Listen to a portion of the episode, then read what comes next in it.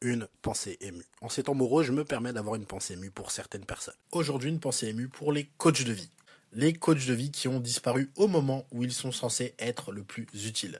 Si vous avez des nouvelles d'un coach de vie, merci de ne pas intervenir et d'envoyer immédiatement un mail à secrétariat.enfer.com avec pour objet le nom, le prénom et la localisation du coach en question. Précisez que le mail est pour le service autocréation de bullshit job malaisant sans avoir de compétences et indiquez dans le corps du mail la taille, le poids et surtout l'Instagram du coach de vie en question, certainement rempli de citations de Martin Luther King et de Gandhi. Le coach de vie et son Instagram seront supprimés dans les plus brefs délais et l'ensemble de ses abonnés Insta seront dédommagés en carte cadeau Fnac pour le désagrément. Car oui, les coachs de vie comme vous et moi ont passé tout le début du confinement en position fétale en alternant Netflix et remise en question sur leur vie. Et s'il y a bien une catégorie de mammifères qui doit ressortir de ce confinement avec une nouvelle orientation professionnelle, c'est eux. Enfin, la plupart d'entre eux. Il doit bien y en avoir quelques-uns de compétents dans le tas.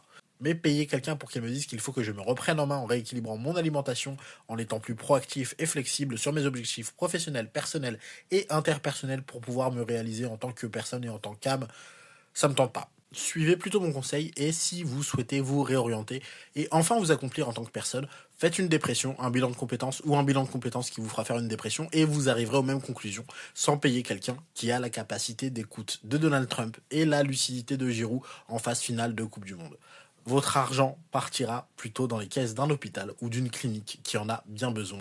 Vous participerez à votre échelle à la pérennisation du service hospitalier et les coachs de vie devront se réorienter vers des métiers plus concrets et utiles comme pompiers, infirmiers ou jurés de Miss France. Et surtout, n'oubliez jamais que vous pouvez compter sur vous pour vous aider. Et si vous avez besoin d'aide, il y a des gens vraiment qualifiés qui peuvent vous aider selon vos besoins.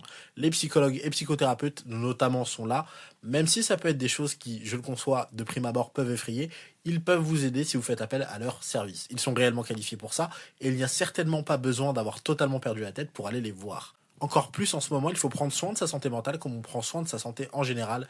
Et vous le savez bien, il vaut mieux prévenir que guérir. Quoi qu'il en soit, occupez-vous de vous, prenez soin de vous et des autres.